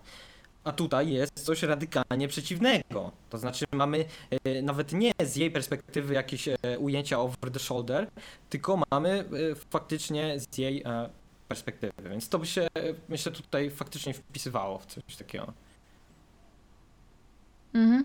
Zgodzę się z tobą, że to też jest bardzo prawdopodobne odczytanie tego. Co nie zmienia faktu, że ja wcześniej być może zauważyłam to POD, ale właśnie przy tym dzisiejszym seansie uderzyło mnie też w jakiś sposób, zupełnie się go tam nie spodziewałam i to nie jest raczej takie godardowe. To jest coś takiego, co wpisuje się w pewien eklektyzm, który pojawia się w każdej z tych rozdziałów, które w tym momencie omawiamy, bo my staramy się przecież tutaj wyłapywać różnice i one absolutnie nie są ze sobą spójne stylistycznie. Znaczy one są spójne na zasadzie precyzji kadrowania, ja bym powiedział, bo faktycznie nawet są takie momenty, są bardzo widoczne różnice w panoramach. Jest na przykład to takie ujęcie, gdzie padają strzały i ta panorama jest poprzerywana tak jak do utraty tchu jest pocięta, prawda? Dokładnie. Tak bardzo, bardzo dynamicznie. Także faktycznie wybory są różne, natomiast to są też pewne ograniczenia techniczne, bo oni tutaj pracowali na lokacjach, natomiast używali sprzętu, którym się pracuje w studio, wielkich kamer. Tutaj już nie można było latać z kamerą w ręce, tu musiało być wszystko zaplanowane precyzyjnie, czyli w ogóle zupełnie niż Godard pracował do tej pory, więc oni tutaj z Coutardem faktycznie mogli... No to widać, jak te kadry są po prostu dopieszczone, każdy ruch kamery jest istotny, każdy ruch kamery coś nam mówi. Tutaj to znaczenie zupełnie w innym miejscu się tworzy, tak? Nie na sklejce, nie na montażu, ale informacje są zawarte w samych tych płynnych ujęciach. Mhm, jasne. No i też to, co się rzuca w oczy, ale to jakby nie chcę też wybiegać w przyszłość, ponieważ mamy jeszcze kilka aktów do obgadania, ale te wszystkie powtórzenia scen i w ogóle powtórzenie jako pojęcie, które pojawia się wiele razy w słowie, to znaczy w dialogu. Nana sama nawet mówi, że to jest chyba w jednej z tych pierwszych scen. Nawet nie wiem, czy nie w pierwszej, w rozmowie z mężem. Tak, to jest w tej scenie, kiedy już tyle, że te słowa... Mhm. Że mówisz już tyle, że te słowa przestają mieć znaczenie. I te powtórzenia będą się pojawiać. Jedno będzie się pojawiało między innymi w tej rozmowie z filozofem. Kiedy tam, nie wiem, czy zwróciłaś uwagę, pojawia się takie zupełnie... że tak powiem bardzo kolokwialnie, od czapy ujęcie. Kiedy mamy taką ciągłość, plan powiedzmy, kontrplan, nagle jest takie jedno ujęcie na Karinę, które jest wybijające powiedzmy z tego momentu rozmowy. I kolejny to jest ten moment, kiedy mamy powtórzone to przytulenie tuż przed tym, jak Nana ma się udać do swojego sutonera, żeby powiedzieć mu, że chce zrezygnować. Tak, no faktycznie. Tutaj w kontekście też tego filozofa, bo ten filozof jest gdzieś tam chyba w przedostatnim akcie i faktycznie już gdzieś tutaj jesteśmy w tych końcowych fragmentach. Natomiast ten wątek egzystencjalny, usłyszałem samego siebie, sorry, jeszcze raz. Natomiast ten wątek egzystencjalny, ten wątek filozoficzny, o której ona rozmawia z tym starszym panem, on się pojawia już wcześniej, właśnie w tej rozmowie z tą koleżanką, która ją poznaje z Alfonsem.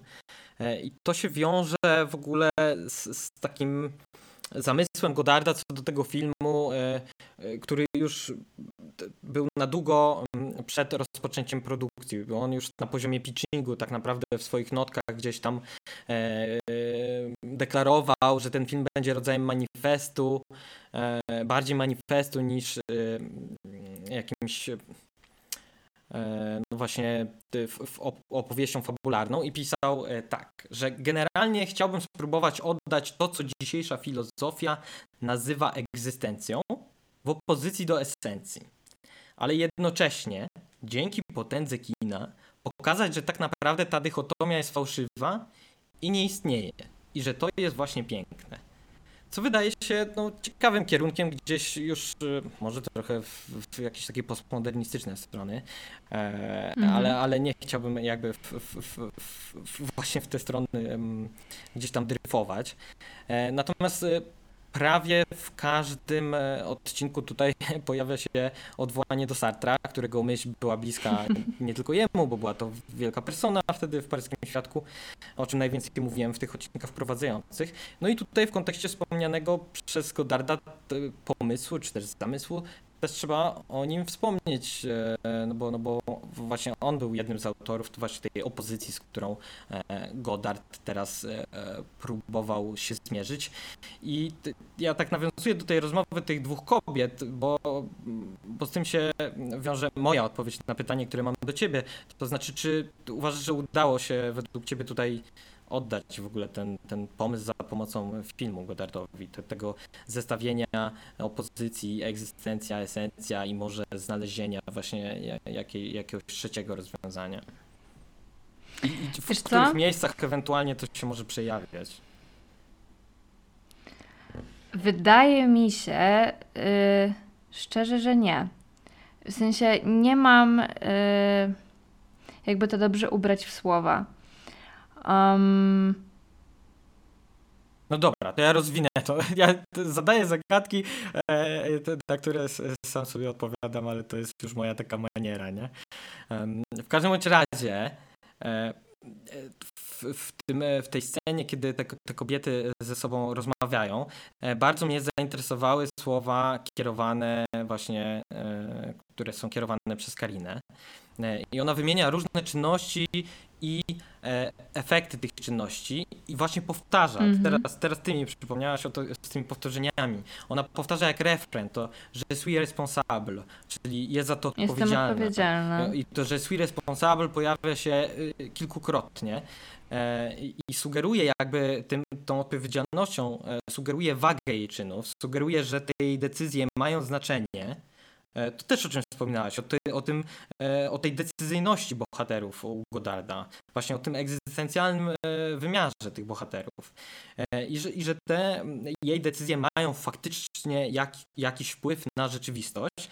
Natomiast chwilę później, w zasadzie w kolejnym zdaniu, zaczyna w tym samym seryjnym trybie, to znaczy takiego powtarzania, wymieniać, że talerz jest talerzem, mężczyzna jest mężczyzną, i la vie, c'est la vie, czyli życie jest życiem, co już jakby bardziej uderza w tony takiego esencjonalizmu, mam wrażenie, i wydaje mi się, że ta scena i ten dialog tutaj fajnie oddaje ten zamysł Godarda, żeby no właśnie dokonać jakiegoś takiego synkretycznego zobrazowania tych filozoficznych tendencji zamkniętych w jednej personie. To jest ciekawe o tym, o czym mówisz w tym momencie. Mi to nasuwa ten wątek, który jest związany z tą rozmową z filozofem. I w zasadzie tego backgroundu, o którym przeczytałam, ponieważ... Ta scena wygląda w ogóle jak z jakiegoś filmu Romera, prawda? Ta z tym filozofem. No to chyba, że tak powiem, nie na darmo tutaj przywołujesz Romera i Moją noc...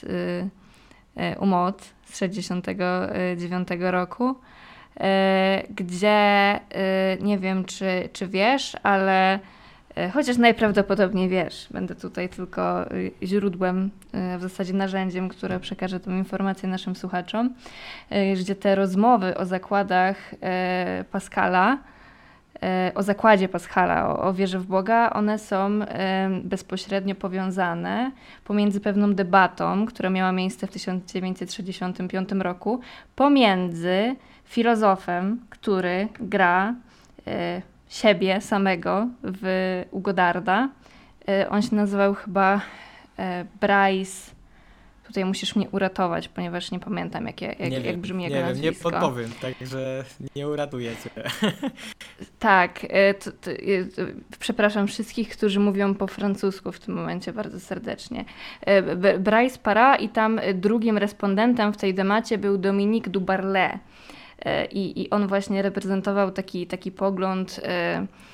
wyszkolony w takiej logice matematycznej, epistemologii nauki, i właśnie w tym programie telewizyjnym odbyła się taka debata w 1965 roku i ona została wyprodukowana przez Romera. I to jest ten punkt inicjujący do tych rozmów, które będą później przełożone w filmie Moja noc u Mod. Także myślę, że to jest taki fajny wątek. Jeden z tych filozofów, który brał udział w tej debacie, to jest ten dziadek, tak? Który rozmawia z Kariną? Tak, bo on był filozofem to bardzo ciekawe. Z wykształcenia.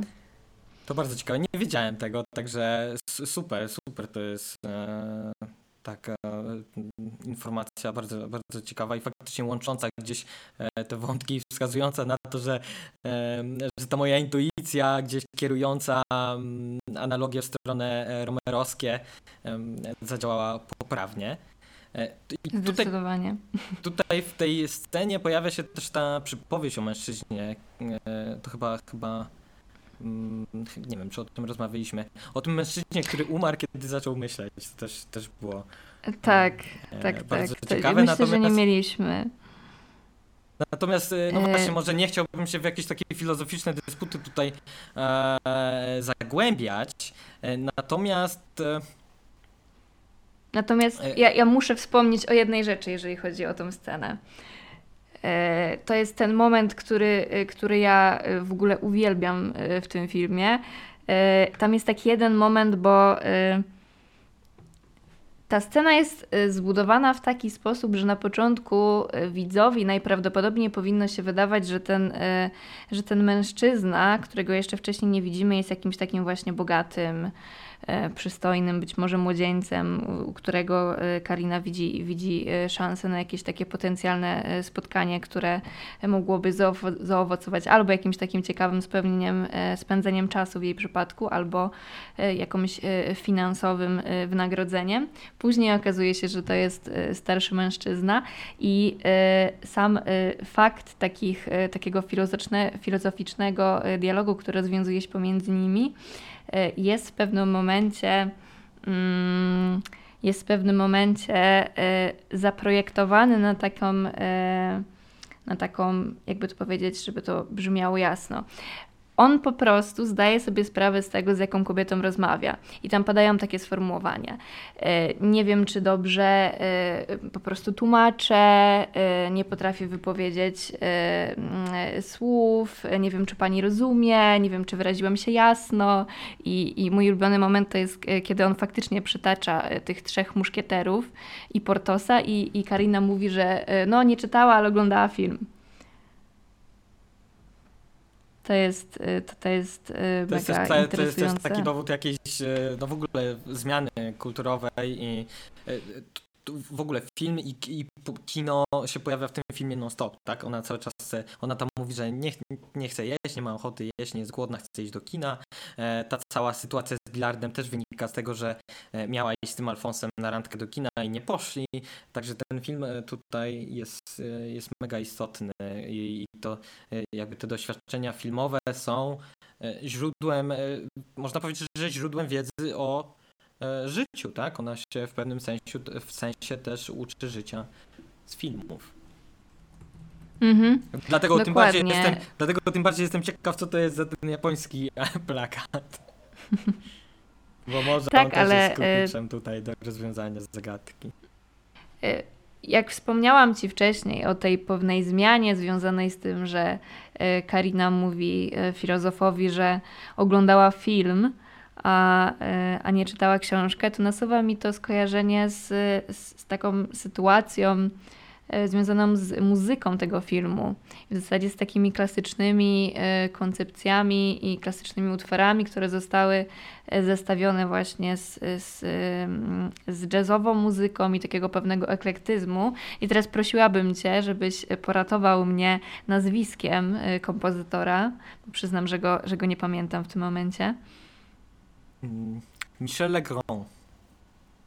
Tak, i ten kompozytor, właśnie, jestem ciekawa, czy komukolwiek Michel Legrand kojarzy się z muzyką do Żyć własnym życiem. No na pewno mi i Julii, bo jak rozmawialiśmy o tym Kobieta jest kobietą, do którego też Legrand robił muzykę, to właśnie Julia wspomniała o Żyć własnym życiem, że bardzo lubi tę ścieżkę dźwiękową. To jest bardzo ciekawe, bo i w takim, mówię tylko o moich subiektywnych odczuciach absolutnie, on mi się kojarzy właśnie bardziej ze współpracą z Jacques'em Demy i właśnie z takimi filmami jak Panienki z Rashford. Także tak. No, dokładnie takie same mieliśmy odczucia z Julią, że jednak on jest zapisany gdzieś tam w świadomości, wcale nie ze współpracy z Godardem. I wcale nie z takim stylem klasycznym, prawda?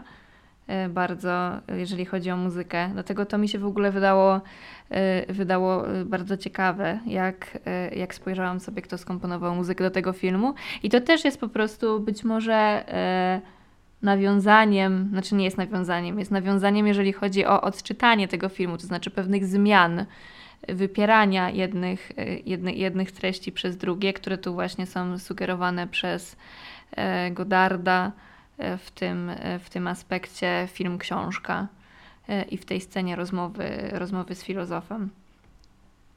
No na pewno tak troszeczkę jest. Tutaj tak naprawdę po Po tej scenie jest filozofem, po tej całej przypowiastce alegorycznej. Tak naprawdę kończy nam się film, tak? Bo mamy tą scenę z Elizabeth Taylor, o której już sobie powiedzieliśmy. I ona później się udaje do tego swojego Alfonsa, no i mamy całą tą scenę no morderstwa, tak? Scenę śmierci. I to jest ciekawostka po raz kolejny. I to dlatego ja myślę, że to jest prawdziwy powód, dla którego Godard nie zrealizował tego 13 aktu, bo on chciał po prostu zastrzelić Nanę. Chociaż w sumie ona mogłaby przeżyć, bo dlaczego o tym wspominam? Bo to jest znowu żywcem wzięta scena z 40 rewolwerów Samuela Fillera. Mówiłem o tym, że scena z rulonem do utraty tchu jest też skopiowana. Tam jest skopiowana 1:1, tutaj troszeczkę mniej, no bo Nana prawdopodobnie umiera, bo nie, tak, on odjeżdża i jest koniec filmu, tak? Może teoretycznie wstać, chociaż dostała od 2 Alfonsów, prawda? Najpierw jeden strzela. To jest ciekawe, że ten drugi Alfons nie strzela do tych mężczyzn, którzy są dla niego zagrożeniem, tylko strzela jeszcze raz do Nany. To jest fantastyczne, ale... znaczy fantastyczne, fascynujące. Ale jak ta scena funkcjonuje w relacji do tego filmu Fillera. Tam jest tak samo zaaranżowana, to znaczy mężczyzna wykorzystuje kobietę jako tarczę i ten napastnik po drugiej stronie też jakby bez skrupułów strzela w tą tarczę, czyli w tą kobietę po to, żeby strzelić też do mężczyzny. Także to mi się wydawało takie no, dosyć klarowne nawiązanie. Nie wiem, czy może masz jakiś komentarz odnośnie właśnie tego podwójnego strzału, bo teraz sobie zdałem sprawę dopiero, że to może mieć w sumie jakieś znaczenie też. Wiesz co, chciałabym tutaj nawiązać do tego odczytania filmu, które proponuje Susan Sontag, to znaczy do traktowania tego zakończenia jako kwestii, powiedzmy, wyobcowanej, związanej z jakimś osobistym, z taką osobistą wycieczką Godarda do postaci właśnie Anny Kariny, co by było zasugerowane w tej poprzedniej scenie, kiedy właśnie w fabule czytanego portretu owalnego jest portret i on niejako zapowiada śmierć bohaterki, a tu w tym momencie widzimy zdjęcie. No właśnie, nie zdjęcie Anny Kariny, tylko najprawdopodobniej Elizabeth Taylor, co też tutaj zapowiadałoby śmierć właśnie Nany. Natomiast zastanawiam się, jak połączyć tą kwestię jakiegoś takiego nawiązania i elementów, które wskazywałyby na odzwierciedlenie w filmie relacji pomiędzy Godardem a Kariną z tą sytuacją podwójnego strzału. Czy to jest... No bo nie chcę uciekać do takich interpretacji, to znaczy najpierw zabijam Nanę, a później zabijam Annę Karinę, bo to jest absolutnie na pewno nie to, co nasi widzowie chcą usłyszeć, ani to, co chcemy im przekazać. Natomiast to jest bardzo interesujący trop, który podjąłeś i chyba potrzebuję nad tym jeszcze trochę pomyśleć. To jest tak ciekawe. No też teraz na to jakby zwróciłem uwagę, wspominając tą scenę, więc no może przy kolejnej okazji, przy kolejnym rewatchu. Także no tak, no na tym film się w zasadzie kończył. Udało nam się przejść przez wszystkie akty. Jakoś, może nie chronologicznie, ale udało się, co było ciekawym doświadczeniem.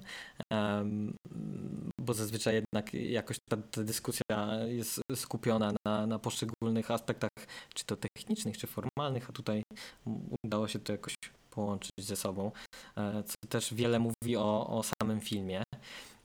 I tak zbliżając się gdzieś w stronę końca dzisiejszego odcinka, jak zwykle powiedziałbym też parę słów może o odbiorze filmu. I zacząłbym od premiery, która się odbyła na festiwalu w Wenecji. Odbyła się nie bez kłopotów zresztą, bo na przykład kilku włoskich przedstawicieli się doczepiło do nagich scen, które Godard no, ostatecznie wyciął. I żeby tego było mało, ludzie na premierowym pokazie buczeli i gwizdali, nie wiem, czy o tym wiesz, prawdopodobnie ze względu na oczekiwania i tę niespodziankę, jaką była ta zmiana estetyki Francuza. No, oczekiwali zupełnie czegoś innego, bardziej w tym takim żywiołowym duchu wcześniejszych filmów, a tutaj dostali faktycznie radykalną zmianę tej estetyki. Ale jak to bywa na festiwalach, pierwsze reakcje nie zawsze są słuszne. I tutaj mamy kasus L'Aventury Antonioniego, która również została przecież wygwizdana, zmieszana z błotem, a jest to oczywiście arcydzieło, które stanowi przede wszystkim istotną cezurę w historii kina. Taką podobną cezurę, którą niektórzy przypisują właśnie Vivre sa vie. Więc jakby zresztą na tej samej imprezie jeszcze Vivre sa vie zostało nagrodzone i to aż dwukrotnie, bo otrzymało nagrody krytyków i specjalnego jury. Także jednak ta refleksja przyszła dość szybko i nie tyle może zmienili zdanie, ale reszta publiczności czy reszta krytyków poznała się na tej nowej poetyce Godarda. Poznała się też w ogóle taka szeroka publiczność, która zareagowała bardzo pozytywnie. Sporo ludzi się stawiło na tych kinowych pokazach, przede wszystkim w Paryżu. I był to jeden z takich wysokich wyników, jeżeli chodzi o frekwencję, który rzadko już w przyszłości Godard powtórzy, więc to można uznać, że to jest duży sukces, to jak na tak artystyczny film, jeżeli można się tak o nim wyrazić, no jest ciekawym ewenementem, tak? Taki film, który by dzisiaj wyszedł i właśnie zbierał nie tylko dobre recenzje, ale i by przyciągał ludzi do kin, no ciężko sobie wyobrazić.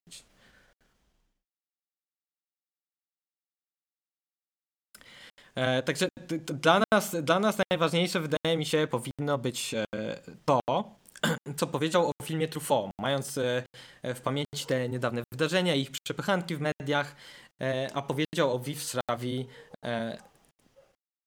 Truffaut powiedział tak: są filmy, które człowiek podziwia, ale w pewnym sensie zniechęcają go do pracy, bo jaki jest sens kontynuowania po czymś takim, po czymś tak wielkim? Te nie są wcale najlepsze, ponieważ najlepsze dają poczucie otwartych drzwi, narodzin nowego kina, pewnego odrodzenia kina. I Vivre sa vie jest właśnie takim filmem. I chyba przyznasz, że są to piękne słowa i trudno sobie wyobrazić większą pochwałę, niezależnie czy z ust wroga, czy przyjaciela. Zdecydowanie. No to jest coś, co myślę, że dodało Godardowi skrzydeł, szczególnie biorąc pod uwagę te wszystkie zaczepki, które staraliśmy się dzisiaj omówić i fakt, jak bardzo z klasą i jak dobry to jest po prostu film, który, jak staraliśmy się udowodnić, zyskuje wiele w oczach odbiorców po kolejnym i kolejnym seansie i mam nadzieję, że nasi słuchacze również zdecydują się obejrzeć ten film kolejny raz, być może przed albo po przesłuchaniu tej rozmowy.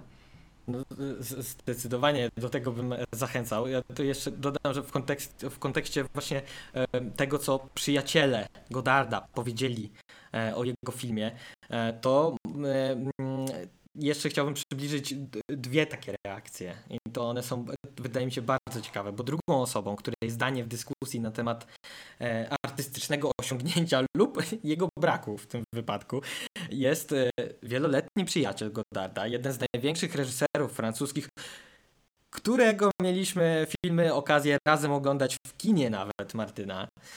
Jest to też świadek na ślubie z Kariną i tak dalej, i tak dalej. I chodzi o Jean-Pierre'a Melville'a. I no cóż, ich przyjaźń się tutaj kończy po prostu. No tak coś czuję. No właśnie, to przeintelektualizowanie, ta koncentracja na słowie zupełnie się nie spodobały autorowi Samuraja chociażby. Nazwał film Godarda, to jest cytat, w zasadzie niczym, nakręconym w starym, nijakim stylu. Powiedział, że takie kino jest leniwe i że nawet nie zasługuje na miano kina, że dla niego to to w ogóle nie jest kino. Także trochę jak Scorsese o filmach Marvela. O Marvelkach. Tak. Także no, po takich słowach nie dziwi deklaracja Godarda, że między nimi przyjaźń nie może dalej istnieć. I jeśli ktoś nie lubi filmów swojego przyjaciela, to no nie może już być jego przyjacielem. I chociaż jest to dość radykalne, ale no umówmy się, to dzięki takim spięciom ta artystyczna scena wtedy funkcjonowała. Czy możemy tak powiedzieć dzisiaj o czymkolwiek? Każdy jest raczej dla siebie miły, klepie się po plecach, najważniejsze są pieniążki na koncie. Ten Marvel to nie jest raczej dobry przykład, bo to popcornowa papka. No nie wiem, ale widzisz, może... to jest smutny przykład. To może nam mówić wiele o tym okresie. To jest smutny przykład. Nie wiem, ja myślę, że może czymś takim byłaby reakcja na przykład Spike'a Lee 2 lata temu na Oscarach. Tylko znowu, no gdzie Green Book, a gdzie żyć własnym życiem. No gdzie? Także tutaj jeszcze chciałem przytoczyć reakcję, być może najważniejszą reakcję tak naprawdę, bo też reakcję zapowiadającą kolejne dzieła Godarda. I jest to reakcja mistrza, można tak się wyrazić. No właśnie, to kolejna moja zagadka do ciebie. Jak myślisz, kogo jako jedynego mógł Godard wymienić wtedy jako mistrza? To jest cytat, on się tak wyraził o nim. Kogoś, kogo podziwiał. Nie mam pojęcia. No był to Rossellini. Jak mówił Godard, był to Rossellini ze względu na jego silną wolę i chęć pozostawania niezależnym. O jego wpływie z jednej strony artystycznym, bo chociażby Viaggio in Italia, a z drugiej takim czysto mentorskim, czyli te shorty w latach 50., o których mówiłem nieraz, przede wszystkim w tym drugim odcinku. I chyba też wspominałem, albo jeżeli chyba nie wspominałem dzisiaj, też o pewnych podobieństwach właśnie między jego związkiem z Bergman a Godarda z Kariną, które właśnie się przelewały na ekran, na celuloid. W przypadku Bergman właśnie w Viaggio, ale może przede wszystkim w Stromboli i tak dalej, więc tutaj te podobieństwa są zauważalne, ale między Francuzem i Włochem było też bardzo dużo różnic. Jedna jest dość istotna. Rossellini nie był przychylny zjawisku kinofilii w ogóle, czy nawet szerzej, kina jako środka artystycznej, takiej subiektywnej ekspresji. I skomentował w ogóle takie podejście Godard w 1962 roku, a więc w roku, kiedy na ekrany weszł Vivre sa vie, mówiąc, że on kocha kino. Rossellini już go nie kocha. Odciął się od tego kina. Rossellini teraz kocha życie. W porównaniu do Rosselliniego ja mam na sobie piętno grzechu kinofilii. Także tutaj no, na takie już, jeżeli wchodzi jakiś grzech, to takie transcendentalne wręcz jakieś motywy. Dodatkowo jeszcze nie zgadzali się w ocenie jednego z najważniejszych reżyserów w historii kina, rodaka Rosselliniego, którego już dzisiaj wymieniłem kilkukrotnie, czyli Michelangelo Antonioniego. I jeśli dobrze rozumiem te jego obiekcje Rosselliniego w stosunku do Antonioniego, to nawet nie chodziło o samo ukazywanie człowieka wyalienowanego, problemów z komunikacją w nowoczesnym świecie, problemu człowieka osaczonego przez technologię, ucieczkę w jakieś puste związki i tak dalej. Problemem była misja, którą Rossellini uważał, że tak funkcjonujący reżyser powinien wypełnić. To znaczy pokazać, że tak wcale nie musi być. I samemu, to znaczy formą chociażby, nie oddawać owej alienacji.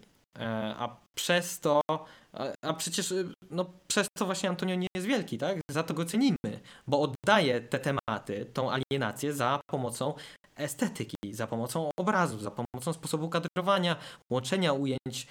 Dlatego ten świat nowoczesny, uginający się pod tą masową kulturą, tą technologią i globalizacją, wydaje się tak realny w jego filmach, bo jest zapisany gdzieś immanentnie w każdym z kadrów wychodzących spod jego ręki, w każdej kompozycji, w każdym ujęciu. I tu myślę, że idealnym porównaniem będzie zestawienie właśnie końca przygody z końcem podróży do Włoch. podróży do Włoch, gdzie ten koniec jest pełen cudu, pełen łaski, ofiarowania miłości. To zresztą jest też jeden z głównych zarzutów wobec tego filmu, że to zakończenie jest niewiarygodne. No nie jest, ale tak miało być i to według mnie jest nadal arcydzieła. Oba te filmy są arcydziełami. Ale zostawiając to kino włoskie innym specjalistom od kina włoskiego, wróćmy do Vivre sa vie i do tego Rosselliniego, który przyleciał na pokaz i generalnie po tym pokazie nie był z tego zadowolony. Mówił, że zmarnował czas, a następnego dnia, kiedy Godard go odwoził na lotnisko osobiście, no to była taka atmosfera, że no gęsta, można było ciąć powietrze maczetą jakąś, bo Rossellini po prostu jak grób nic się nie odzywał, a kiedy nagle otworzył usta, to powiedział takim stanowczym głosem: Jean-Luc, jesteś na skraju antonionizmu. No i zniewaga była tak wielka ze względu na stosunek Włocha do autora Zaćmienia, bo Francuz go cenił, że ponoć Godard aż stracił na chwilę panowanie nad autem i tutaj mógł po prostu skończyć karierę i swoją, i jego za jednym zamachem. Także no tutaj go ukuło to. I efektem tej dyskusji było tak, że to już mówię o tej przyszłości bliskiej, o której porozmawiamy sobie niedługo, było nazwanie przyszłego shorta, Le Nouveau Monde, filmem antyrosselliniowskim. Nie wiem, czy można tak po polsku powiedzieć, ale tak przyjmijmy. Kolorytu oczywiście nadawał fakt, że była to jedna z tych nowel Rogopagu. Tutaj tytuł jest od nazwisk autorów. Pierwszy to Rossellini. I kolejny pełny metraż, Karabinierzy, to też jest zresztą adaptacja jednej z prac Rosselliniego w pewnym sensie. Tu zdradzę, że tego filmu jeszcze na przykład nigdy nie widziałem wcześniej, więc jestem bardzo ciekawy. Udało mi się do niego dotrzeć w końcu. Tym bardziej, że opis, który gdzieś na niego natrafiłem, chyba w książce Ewy Mazierskiej, był bardzo intrygujący i zapamiętałem właśnie, że to jest jeden z tych seansów, z tych filmów Godarda, na które bardzo czekam, ale oba te tytuły to faktycznie już kolejne odcinki, także kończąc dzisiaj, dziękuję Ci, Martyna, serdecznie za dyskusję. Było mi bardzo miło Ciebie gościć. Nie wiem, może chcesz coś tutaj też na koniec sprzedać, jakiś swój projekt. Oczywiście liczę, że powiesz o własnej audycji poświęconej czeskiemu kinu. Tak, ja również chciałabym Ci bardzo podziękować za rozmowę. Bardzo dużo się zauczyłam, rozmawiając dzisiaj z Tobą i jestem strasznie podekscytowana naszą dzisiejszą rozmową. Jeszcze raz bardzo dziękuję za zaproszenie.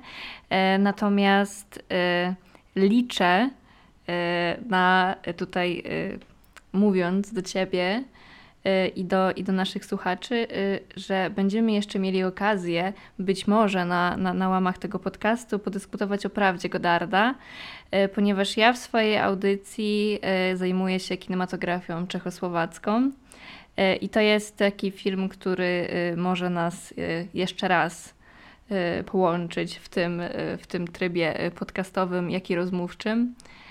Także jeszcze raz bardzo dziękuję Ci za zaproszenie i było mi bardzo miło z Tobą wymienić doświadczenia. Możliwe, że to prawda, że się spotkamy. Możliwe, że to prawda. Możliwe, że to prawda. Super, super. Dziękuję Ci raz jeszcze. Dziękuję też Wam, drodzy słuchacze. Mam nadzieję, że jak zwykle będziecie mogli po wysłuchaniu tego odcinka śmiało powiedzieć, że dowiedzieliście się przynajmniej 2 lub 3 rzeczy na temat Godarda i jego filmu i liczę, że usłyszymy się znowu już niedługo.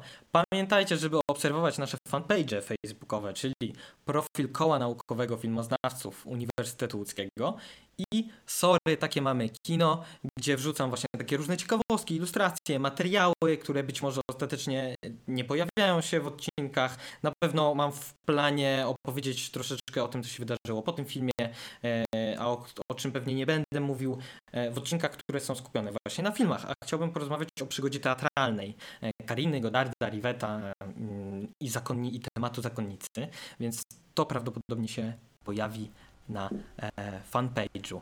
Jeszcze raz dziękuję Tobie, Martyna, dziękuję Wam i zapraszam serdecznie do słuchania kolejnych odcinków. Do usłyszenia. Pa! Do usłyszenia.